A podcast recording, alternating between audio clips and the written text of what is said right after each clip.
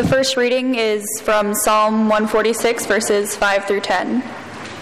Happy are those whose help is the God of Jacob, whose hope is in the Lord their God, who made heaven and earth, the sea, and all that is in them, who keeps faith forever, who executes justice for the oppressed, who gives food to the hungry.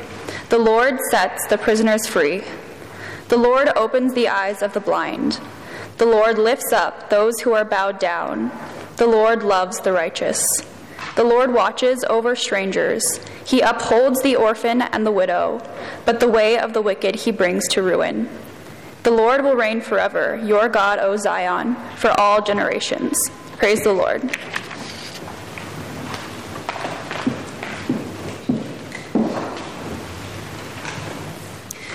Our second scripture reading this morning is from the Gospel according to Luke, verse, uh, chapter 7, beginning at verse 18. Let us listen now for the word of God. The disciples of John reported all these things to him. So John summoned two of his disciples and sent them to the Lord to ask, Are you the one who is to come, or are we to wait for another? When the men had come to him, they said, John the Baptist has sent us to you to ask, Are you the one who is to come, or are we to wait for another? Jesus had just then cured many people of diseases, plagues, and evil spirits, and had given sight to many who were blind. And he answered them, Go tell John what you have seen and what you have heard. The blind receive their sight, the lame walk, the lepers are cleansed, the deaf hear, the dead are raised, the poor have good news brought to them. And blessed is anyone who takes no offense at me. When John's messengers had gone, Jesus began to speak to the crowds about John. What did you go into the wilderness to look at? A reed shaken by the wind? What then did you go out there to see? Someone dressed in soft robes? Look, those who put on fine clothing and live in luxury are in royal palaces. What then did you go out to see? A prophet? Yes, and more than a prophet. This is the one about whom it is written See, I am sending my messenger ahead of you, who will prepare your way before you. I tell you, among those born of women, no one is greater than John, yet the least in the kingdom of God is greater than he. And all the people who heard this, including the tax collectors, acknowledged the justice of God because they had been baptized with John's baptism. But by refusing to be baptized by him, the Pharisees and the lawyers rejected God's purpose for themselves. To what then will I compare the people of this generation, and what are they like? They are like children sitting in the marketplace and calling to one another. We played the flute for you, and you did not dance. We wailed, and you did not weep. For John the Baptist has come, eating no bread and drinking no wine, and you say, He has a demon. The Son of Man has come, eating and drinking, and you say, Look, a glutton and a drunkard, a friend of tax collectors and sinners. Nevertheless, wisdom is vindicated by all her children.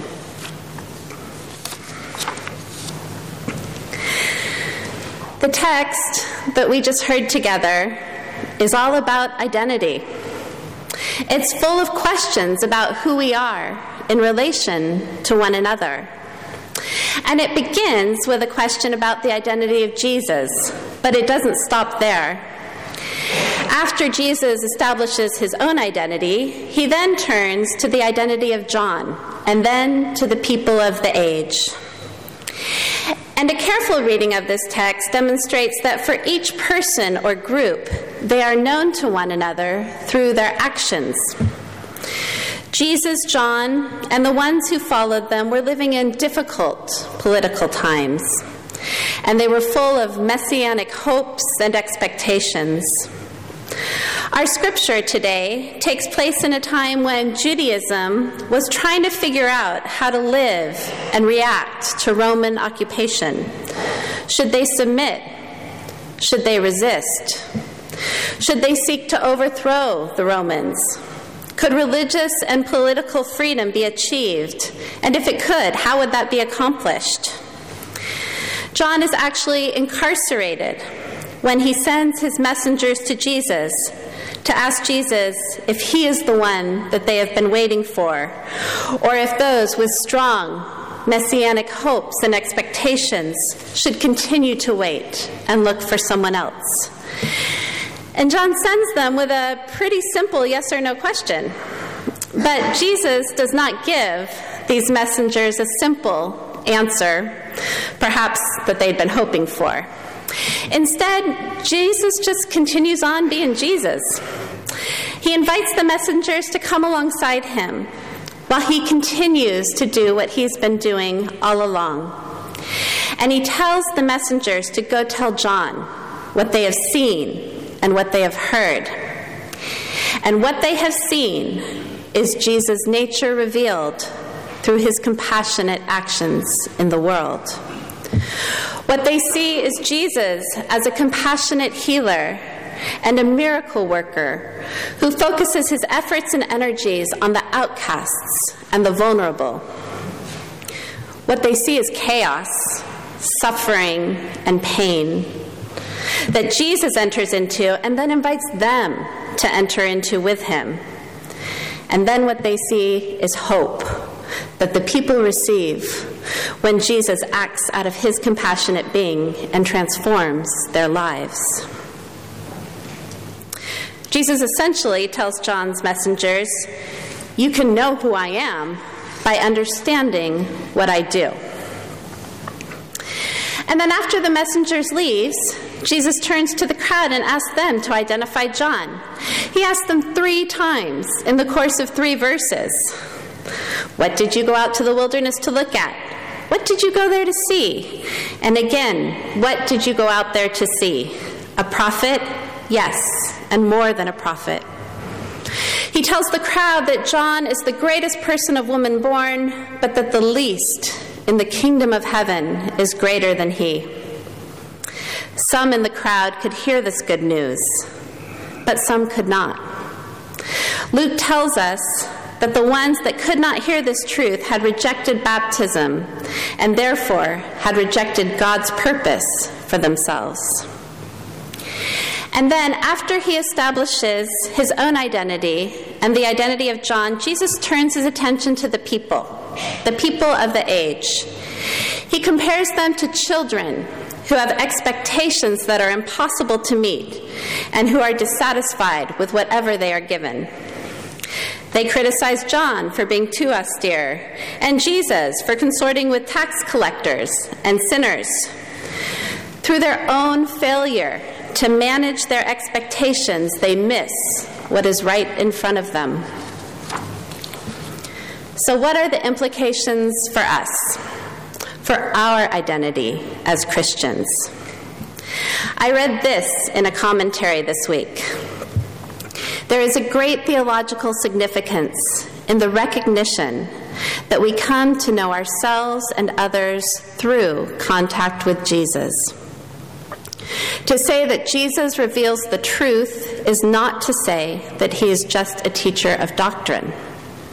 It is to say that encounters with Jesus bring out the deepest truths of people, institutions, movements, and more.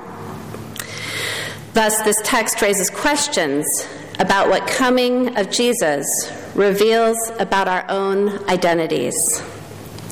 What do we learn about ourselves, our institutions, our movements through our encounters with Jesus? Well, we also live in times of political unrest and transition. People in this country and around the world are daily trying to sort out the whirlwind of legal, ethical, economic, moral, spiritual effects and implications of the executive orders, presidential memos, judicial rulings, and more that are happening at a national level in our country the past couple of weeks. And as Christians, we should be interested. And we are right to be deeply troubled when any policy on any level is used to protect and preserve power at the expense of people who are more vulnerable. And when people who hold vast political and policy making power assert that they are Christian, and that either implicitly or explicitly, their identity as people of the Christian faith drive their beliefs, their values, and their actions, we should be very critical in evaluating how their Christian faith is being experienced in the lives of the vulnerable. Whenever power is used, orders are signed, laws are passed, appointments are made that cause people who are disenfranchised to be afraid because they are not white, or they are not Christian, or they are not male, or they are not straight. We need to return to texts like the one we read today and decide how we are to understand and respond to this from our own Christian identity. As Christians who follow the Messiah that said his identity could be known through his actions of healing and loving and caring for those with the least access to power and privilege, we certainly have an obligation to resist those who would use power unjustly and by so doing oppose what Jesus has taught us and commissioned us to do in his name. It seems to me that our question is not whether, as followers, followers of Christ, we are called to resist power as domination, but how, specifically, as followers of Christ, do we resist the unjust use of power as control and domination, wherever we find it, specifically acting out of our own Christian identity? We can begin with turning back to Scripture, following Jesus, walking the path that Jesus walked, believing in the power of compassion, but more than believing in the power of compassion, which, if we are honest, is hard enough for most of us, practicing compassion every day as an alternative form of power. This is resistance to power as control. The more power we have, the more we need to be aware of our habits of using power. And a difficult truth is that, for the most part, we have been acculturated to understand power as power over something or someone rather than power with. Most of us would not think of ourselves as people that abuse power. But if put this way, I imagine every one of us can think of a time when we felt angry or frustrated or hurt or uncomfortable, and we spoke to or emailed something to someone that was unkind, or vented our feelings that made us feel better or more powerful or in control. And I can guarantee that the person we chose to speak to in that way was not our boss. This was not a moment of speaking truth to power. It was a moment of misusing power, of trying to feel better at the expense of another who could not call us on it or hurt us for it, of using the power we have and that we know we have to hurt someone who is more vulnerable. In those moments, we act like a bully. For most of us, that's not a defining aspect of our character, but it is also only one example of how every one of us has the experience of misusing power. How much, how often, how systemically we misuse our power is something we need to get clear about with ourselves and in community if we are going to do the work that we need to do to follow the compassionate one if we are, specifically as Christians, going to resist the lure of power as domination. Old Testament scholar Walter Brueggemann has a book out called A Way Other Than Our Own Devotions for the Season of Lent. And his devotion for Ash Wednesday is about identity. I think it speaks to the struggle we enter when we think of ourselves as one type of Christian that is not perfect, but certainly isn't one of those Christians who are unjust with their power that they hold. Brueggemann writes this For I believe the crisis in the U.S. church has almost nothing to do with being liberal or conservative. It has everything to do with giving up on the faith and discipline of our Christian baptism and settling for a common, generic U.S. identity that is part patriotism, part consumerism, part violence, and part affluence. The good news for the church is that nobody, liberal or conservative, has the high ground. He continues Since these forces and seductions are all around us, we have much to ponder in Lent about our baptismal identity. In our youth group meeting last week, we were talking about why and how we do things for people that have no way of doing something back for us, uh, no quid pro quo involved. And as you know, we have many very thoughtful youth in this church. And one of them, who is bilingual, and I've noticed often seems to think about words and language, wondered aloud if there was a word in English for doing something for another without any expectation of gain for yourself. So we talked about it together for a little while, and we wondered about the, wor- the word altruism and some others. But we didn't settle on anything that felt quite right. That conversation stuck with me throughout the week, and as I thought about it, maybe particularly in relationship to this text, I thought maybe compassion comes closest to a word that captures that sentiment. So I went searching for definitions of compassion that captured the spirit of compassion, and I found this. In Tattoos on the Heart by Father Gregory Boyle, the founder of Homeboy Industries, Boyle describes teaching a class on theological issues in fiction to inmates at Folsom State Prison. He writes about how, after reading a short fiction piece together, the students were discussing empathy and sympathy and compassion.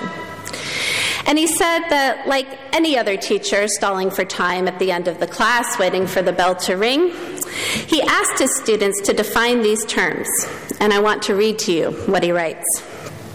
Well, sympathy, one begins, is when your homie's mom dies and you go up to him and say, Spencer, sorry to hear about your mom's.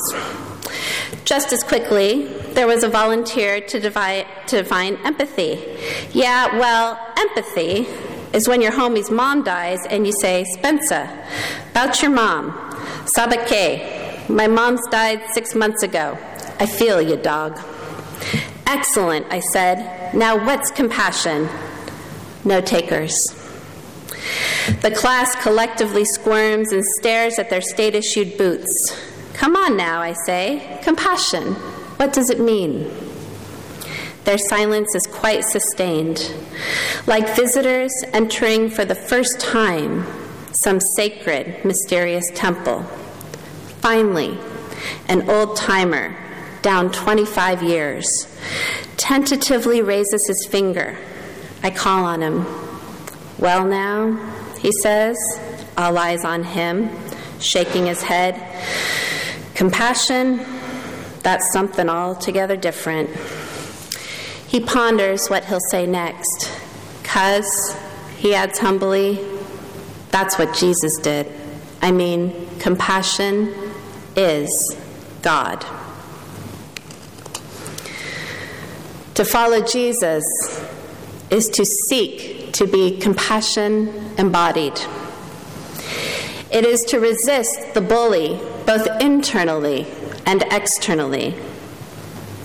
It is to be honest and pay attention to those who have less power than we do in any given situation, and to make the choice to be kinder to them than we would to someone who could cause us problems if we treated them disrespectfully.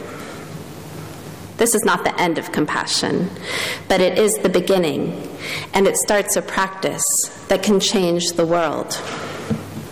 But we have a hard time believing that, don't we? That practicing compassion can change the world. Compassion doesn't feel powerful. But when we practice compassion, we're aligning ourselves with the greatest power in the universe. So, why do we have trouble trusting the power of compassion? Why did the people who Jesus encountered in life have trouble recognizing him as the Messiah? Perhaps an answer to both is that our expectations are conditioned. Maybe this is why Jesus is critical of the people of the age who are unhappy and dissatisfied and cannot recognize the Messiah in their presence because no one is meeting their expectations. And they assume their expectations are accurate. Our conditioning is not accurate. Power as domination is dramatic and destructive and insecure. Power as compassion is steadfast, constructive, and persistent.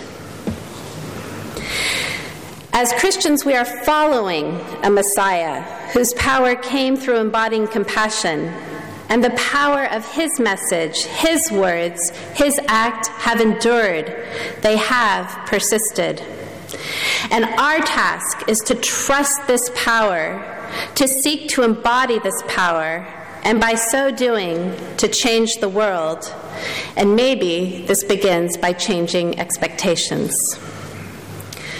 Our Christian identities require faith, hope, and love, and we will need all of these if we are, like Jesus, to trust the power of compassion to be transformative. I want to end today with a few words from theologian Darby Ray, who writes extensively on theories of the atonement. She writes The execution of Jesus brings to a head the moral battle to which his life had been dedicated. It reveals for all to see the misuse of power, the tyranny of human evil, the avarice of authority the ugliness of violence. And it presents the public with a choice power as control or power as compassion.